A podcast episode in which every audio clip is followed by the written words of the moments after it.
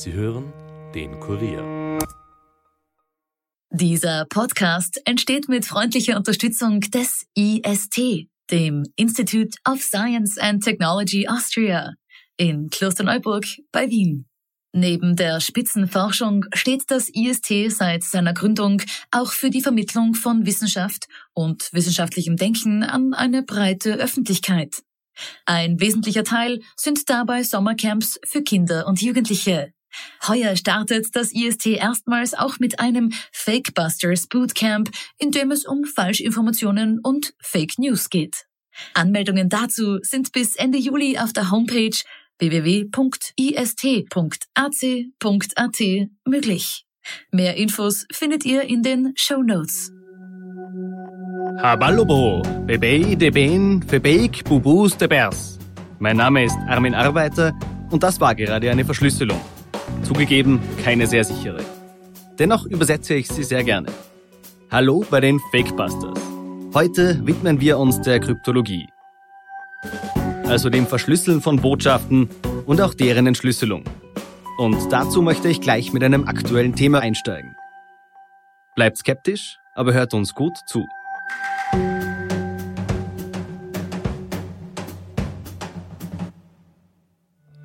Wenn man an heiklen Geschäften wie der Kryptographie beteiligt war, suchte man besser den Schutz eines neutralen Landes mit weniger moralischen Skrupeln. Die junge Firma wächst rasant. Die klügsten Köpfe tüfteln an neuen Geräten, schmieden ausgefeilte Algorithmen. Man verkauft in die ganze Welt. Ein Patent nach dem anderen wird angemeldet. Die Firma genießt einen exzellenten Ruf.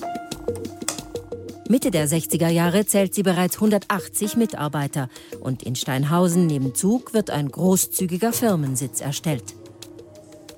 Es ist für viele eine Ehre, bei der Krypto AG zu arbeiten.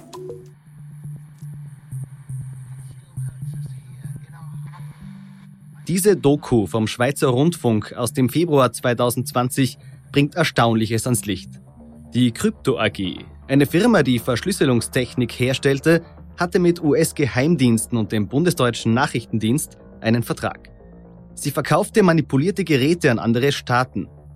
So manipuliert, dass die Geheimdienste die militärische Kommunikation dieser Länder einfach mitlesen konnten. 100 Staaten sollen von dieser sogenannten Operation Rubicon betroffen gewesen sein. Mit Beginn der Operationen von BND und CIA 1970 wurden die beiden Geheimdienste je zur Hälfte Eigentümer der Krypto AG, verschleierten die Eigentümerstruktur. Innerhalb der Operation Rubicon erhielt die Krypto AG den Decknamen Minerva. Die Geheimdienste kauften die Firma, weil deren Chef, Boris Hagelin, in Pension ging und sie kein Vertrauen in Hagelins Sohn Boris Junior hatten. Dieser starb im selben Jahr bei einem Autounfall. Man erzählt sich, Hagelin Senior hätte noch viele Jahre den Tod seines Sohnes aufzuklären versucht. Erfolglos. Die Operation Minerva umschwebt bis heute ein schwer durchdringbarer Mantel des Schweigens.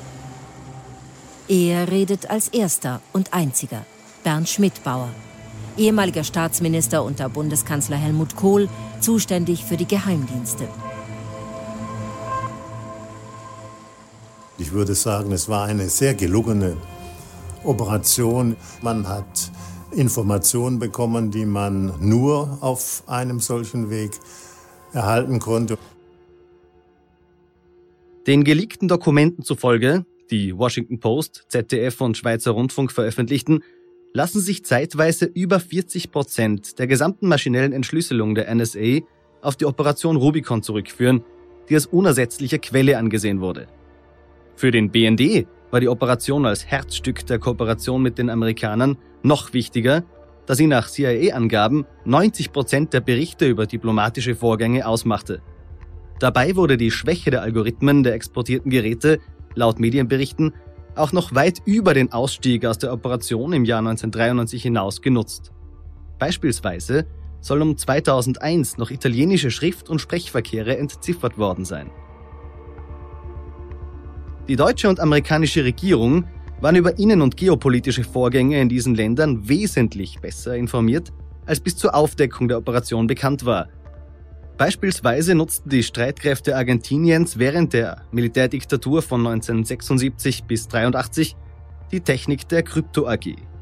Die Junta ließ tausende Regimekritiker aus Militärflugzeugen über dem Atlantik lebendig ins Meer werfen. Rund 30.000 Menschen fielen der Diktatur insgesamt zum Opfer. Dass Deutschland dann dennoch an der WM von 1978 teilnahm, obwohl die Bundesregierung darüber Bescheid wusste, sorgt von einigen für Kritik. Auch trugen die von Deutschen und Amerikanern an die Briten weitergeleiteten, entschlüsselten Funksprüche der argentinischen Marine im Jahr 1982 entscheidend zum Sieg Großbritanniens im Falklandkrieg bei. Aber auch beim Putsch in Chile und der damit verbundenen US-Intervention nutzten die USA ihre Erkenntnisse durch die dort eingesetzten Geräte der Krypto AG. Schmidbauer erklärt das in der SRF-Dokumentation weiter. Die Gesamtschau war wichtig, dass sie eine Übersicht hatten. Gezielt haben sie ja mit anderen Methoden gearbeitet, die Nachrichtendienste, indem sie jemanden ein Mikrofon unter das Auto oder ins Hemd oder was der Kuckuck was. War ja viel präziser, weil unmittelbarer. Aber um einen Überblick zu haben, da wird ein Manöver angekündigt irgendwo, ein Manöver, das wir nicht identifizieren können. Bedrohlich ja oder nein, und dann sieht man den Verkehr zwischen allen und dann weiß man, was sich abspielt in der Welt. Was für Konsequenzen diese sogenannten Krypto-Leaks, dieser Skandal hatte, klären wir später. Fakt ist, dass dieser Fall wieder einmal zeigt, wie wichtig es ist, Nachrichten zu verschlüsseln. Im Lager der Verschwörungstheoretiker wollen jedoch viele verschlüsselte Nachrichten entschlüsselt haben, etwa die Strichcodes auf Supermarktprodukten. Die Theorie beruht darauf, dass jeder Strichcode 3 Begrenzungsstriche enthält, die länger als die übrigen Striche sind. Es sind die Doppelstriche links, in der Mitte und ganz rechts auf jedem Strichcode. Die Verschwörungstheorie geht nun davon aus, dass diese Doppelstriche jeweils die Zahl 6 kodieren und somit in jedem Strichcode ein 666 enthalten ist. Und wie wir ja wissen, ist die 666 die Zahl des Tieres aus der Offenbarung des Johannes. Ich zitiere: Ein anderes Tier mit 2 Hörnern, der falsche Prophet, steigt aus der Erde. Es bringt die Menschen dazu, das erste Tier anzubeten und zwingt sie, sich mit der Zahl seines Namens 666 zu kennzeichnen. Aber verweisen wir diesen Ansatz doch gleich wieder in das Reich der Verschwörungstheorien. Der Strichcode ist ein Binärcode. Die Begrenzungen am Anfang und Ende ergeben 101. Die Begrenzung in der Mitte 01010. Es handelt sich also auf keinen Fall 3-mal um die gleiche Zahl. Und dennoch lassen die Strichcodes einigen Menschen keine Ruhe. Wenn es schon keine Satanistencodes sind, müssen sie doch entweder irgendeine Form von Strahlung aussenden oder empfangen.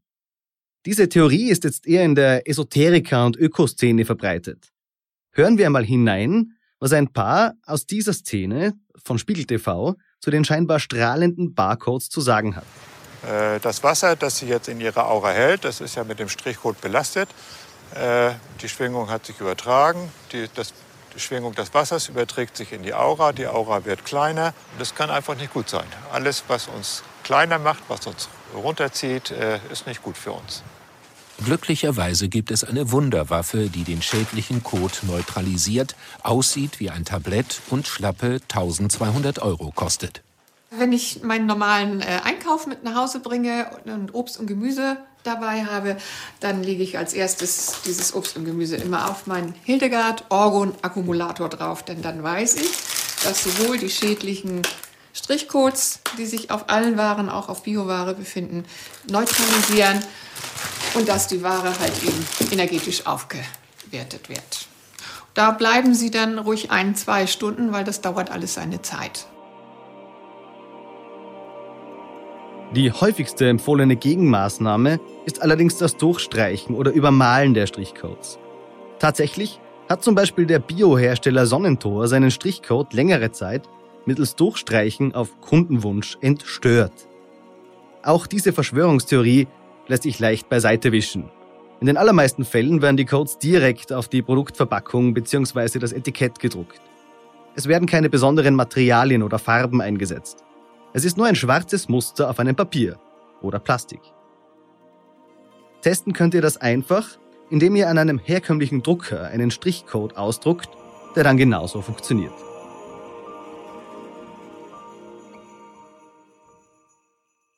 Für all das braucht man natürlich kein Dechiffriergerät, wohl aber in anderen Belangen. Denn die sogenannte Kryptographie, also das Verschlüsseln von Nachrichten, gibt es de facto, seit es das Alphabet geht. Aber wie haben sich die Codes und natürlich auch die Knackmethoden im Laufe der Zeit verändert? Dazu begrüße ich meinen geschätzten Kollegen Michael Hammel. Hallo Michi. Hallo Armin. Michi, kannst du uns einen Überblick über die Geschichte der Kryptographie geben? Aber gerne doch, Armin. Und fangen wir beim Anfang an. Der früheste Einsatz von Kryptographie findet sich im 3. Jahrtausend vor Christus in Ägypten. Da ging es aber nicht unbedingt um Verschwörungen oder militärische Belange. Hauptmotiv stellte das Tabu der öffentlichen Aussprache verschiedener Gottheiten dar. Also hat man einfach neue Hieroglyphen verwendet, um die Götter zum Schreiben. Mystisch wird es bei den Priestern, die sich in einer elitären Rolle und als Wächter über das Geheimwissen der Götter sahen und magische Texte verschlüsselten. Auch in Mesopotamien ist uns ein Fall bekannt, als ein Töpfer um 1500 vor Christus sein Rezept für eine spezielle Tonklausur in veränderten Buchstaben notiert hat. Ja, Vorsicht ist ja bekanntlich die Mutter der Tonkiste. Somit hat dieser Töpfer definitiv besser aufgepasst als so manches Regierungsmitglied. Aber auch die Griechen haben auf diesem Gebiet ordentlich vorgelegt, oder? Ja, mit der sogenannten Skytale. Wie diese funktioniert, hat der wunderbare YouTube-Kanal Krypto im Advent erklärt. Besser geht's fast nicht mehr. Eine Skytale? Kann man damit nicht ganz leicht Nachrichten verschlüsseln? Genau, Kryptina. Die Skytale wurden im antiken Griechenland verwendet, um geheime Botschaften auszutauschen. Eine Skytale ist nichts anderes als ein runder Gegenstand, der meist aus Holz besteht. Unsere ist eine ganz normale Küchenrolle. Was ihr noch benötigt, ist ein Papierstreifen. Diesen müsst ihr mit Hilfe einer Nadel an der Skytale befestigen. Ihr beginnt am besten ganz links. Einfach einstecken. Nun wickelt ihr den Papierstreifen um die Skytale. So lange, bis ihr das andere Ende wieder mit einer Nadel fixieren könnt. So, nun ist sie vorbereitet. Jetzt können wir unseren Text darauf schreiben. Unser Text ist nichts anderes als, nennen wir sie, streng geheime Nachricht. Ihr beginnt ganz links auf dem Streifen und schreibt die Nachricht immer so weit nach rechts, bis der Streifen aufhört.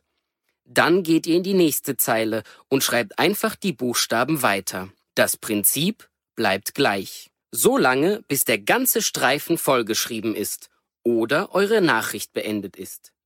Wieder gilt, habt ihr noch Platz auf dem Streifen, könnt ihr euch irgendwelche Zeichen ausdenken. Zum Beispiel X, Y, Z oder Smileys, wie bei der Fleißner Schablone. So, habt ihr den Papierstreifen vollgeschrieben?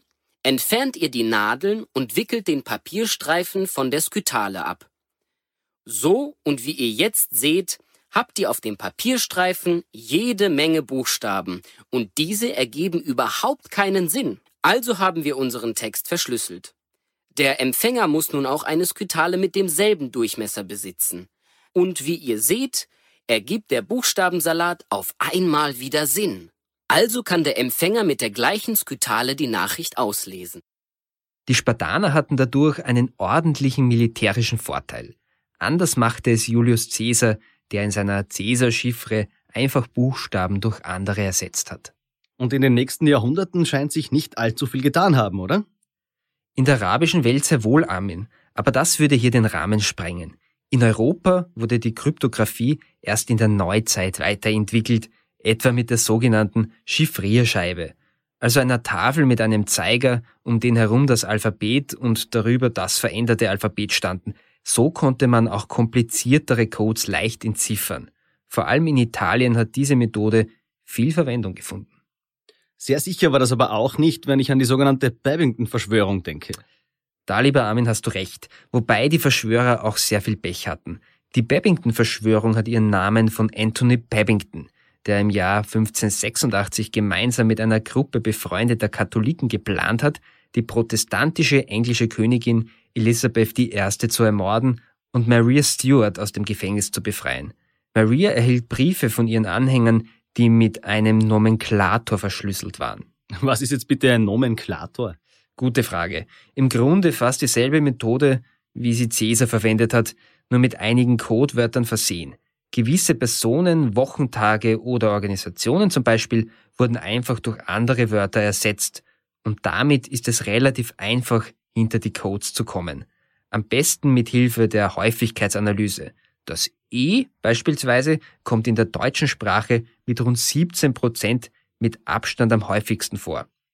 Kommt in einer Nachricht, also beispielsweise der ansonsten recht seltene Buchstabe Q mit etwa 17% vor, so liegt der Schluss nahe, dass Q in dieser Verschlüsselung für das E steht. Also nicht unbedingt ein sicheres Verfahren. Wie ging dann die Babington-Verschwörung aus? Zum Unglück für die Verschwörer war der Überbringer der Botschaften ein Spion der englischen Königin Elizabeth, der dafür sorgte, dass alle Briefe zum Sicherheitsminister von Queen Elizabeth kamen. Und ja, da die Briefe verschlüsselt waren, stellte dieser den erfahrenen Codeknacker Thomas Phillips als Geheimsekretär ein, dem die Entzifferung der Nachrichten mit Hilfe der Häufigkeitsanalyse, die haben wir gerade beschrieben, gelungen ist. Durch die Briefe kam die Nachricht über den geplanten Mord an Elisabeth ans Tageslicht. Der Sicherheitsminister wartete aber noch ab, denn er wollte die Namen aller Beteiligten erfahren. Um das zu erreichen, gab er Phillips den Auftrag, die Briefe von und für Maria zu fälschen und diese mit einem anderen Text zu ergänzen. Am 17. Juli 1586 antwortete Maria den Verschwörern und unterschrieb damit ihr eigenes Todesurteil. Bereits einen Monat später wurden die Verschwörer gefasst und am 20. September 1586 hingerichtet. Hin und wieder lohnt es sich also, skeptisch zu bleiben und dabei gut zuzusehen. Aber machen wir einen Sprung ins 20. Jahrhundert. Telegramm- und Funksprechverkehr sind bereits etabliert, der Erste Weltkrieg tobt. Was geschah da auf dem Gebiet der Kryptologie? Ja, der Erste Weltkrieg gilt als der erste Krieg, in dem die Möglichkeiten der Kryptoanalyse systematisch genutzt wurden. Der Aufwand, den die Kriegsparteien zur Entzifferung gegnerischer Funksprüche trieben, stieg im Verlauf des Krieges deutlich an, nachdem einige Staaten zu Kriegsbeginn noch gar keine Entzifferungseinheiten betrieben hatten. Die Entwicklung neuer Verschlüsselungsverfahren konnte mit dieser Entwicklung nicht Schritt halten, lieber Armin, weshalb nahezu alle im Ersten Weltkrieg verwendeten Methoden mit vergleichsweise wenig Aufwand geknackt wurden. Allerdings meldete 1918 ein gewisser Arthur Scherbius seine Enigma zum Patent an. Oh, ein Thema, zu dem wir eine eigene Folge machen werden. Aber bitte, Michael, in aller Kürze, wie ging es mit dieser Verschlüsselungsmaschine weiter? Ja, lange galt Enigma als unbrechbar, bis es den britischen Codebreakers um Alan Turing gelang, sie während des Zweiten Weltkriegs zu entschlüsseln. Gut, der Krieg ist gewonnen, auch dank Turing. Ein neuer Krieg, der Kalte Krieg, bricht an und wir kommen wieder zur ominösen Crypto AG in der Schweiz. Ich habe ja schon gesagt, dass der BND Anfang der 90er Jahre ausgestiegen ist. Warum? 1992 wurde der Schweizer Mitarbeiter der Crypto AG, Hans Bühler, im Iran festgesetzt. Nach 9,5 Monaten Haft kam er am 4. Januar 1994 gegen Zahlung von ca. immerhin 925.000 Euro frei. Den Betrag zahlte der Deutsche Bundesnachrichtendienst. Bühler wurde jedoch kurz nach seiner Freilassung von seinem Arbeitgeber entlassen. Wie sich später herausstellte, hatte Bühler nichts von den manipulierten Geräten gewusst. Dennoch sah die CIA in dieser Causa die schwerste Sicherheitslücke in der Geschichte des Programms. Laut dem ehemaligen Kanzleramtsminister unter Helmut Kohl, das ist Bernd Schmidbauer gewesen, entschloss sich das Kanzleramt zum Ausstieg aus der Operation. Man hatte die politischen Risiken nach der Festnahme Bühlers deutlich höher bewertet. Laut den Dokumenten war ja auch Österreich davon betroffen. Gibt es für die USA oder Deutschland irgendwelche Konsequenzen? Von Österreich aus, lieber Armin, nicht. Und auch sonst nicht. Natürlich gibt es politische Diskussionen in den jeweiligen Ländern, aber wirklich wehren tut man sich dagegen nicht. Im Endeffekt dürfte wohl jedem klar gewesen sein, dass vor allem die USA auf irgendeine Art und Weise die Kommunikation überwachen. Ja, es ist ein Skandal, aber dagegen dürfte nicht viel unternommen werden. Ein Klassiker, muss man sagen. Aber danke dir, lieber Michi, und bis zum nächsten Mal. Sehr gerne, lieber Armin. Es war mir wieder einmal eine Freude. Fassen wir noch einmal zusammen. Kryptologie und damit auch Kryptographie und Kryptoanalyse sind bereits Jahrtausende alt und stets Teil von Verschwörungen und auch Verschwörungstheorien. Jedoch ist es klar, dass diese Methoden auch heute von den Mächtigen der Welt angewandt werden, um besser überwachen zu können. In andere Sphären driftet die Kryptologie ab, wenn wir etwa auf die Zahl 23 bei den Illuminaten sehen. Dazu haben wir bereits eine Folge gemacht. Ich kann sie nur empfehlen. Und somit gilt weiterhin, bleibt skeptisch, aber hört uns gut zu. Das war's für heute von den Fake Busters. Mehr Informationen zu diesem Podcast findet ihr unter www.kurier.at/fakebusters. Wenn euch der Podcast gefällt, abonniert uns und hinterlasst uns doch eine Bewertung in eurer Podcast-App und erzählt euren Freunden davon. Fake Busters ist ein Podcast des KURIER. Moderation von mir, Armin Arbeiter, Produzent Elias Nadmesnik. Weitere Podcasts findet ihr auch unter www.kurier.at/podcasts.